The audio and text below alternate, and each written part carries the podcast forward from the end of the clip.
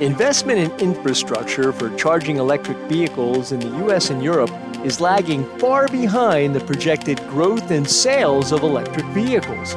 That's from a recent high level study that also notes that the $7.5 billion chunk of the Biden administration's infrastructure bill that's earmarked to expand EV charging won't be enough.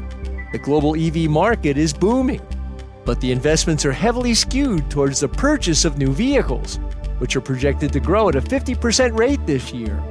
Investments in charging, both public charging and home charging, aren't keeping pace.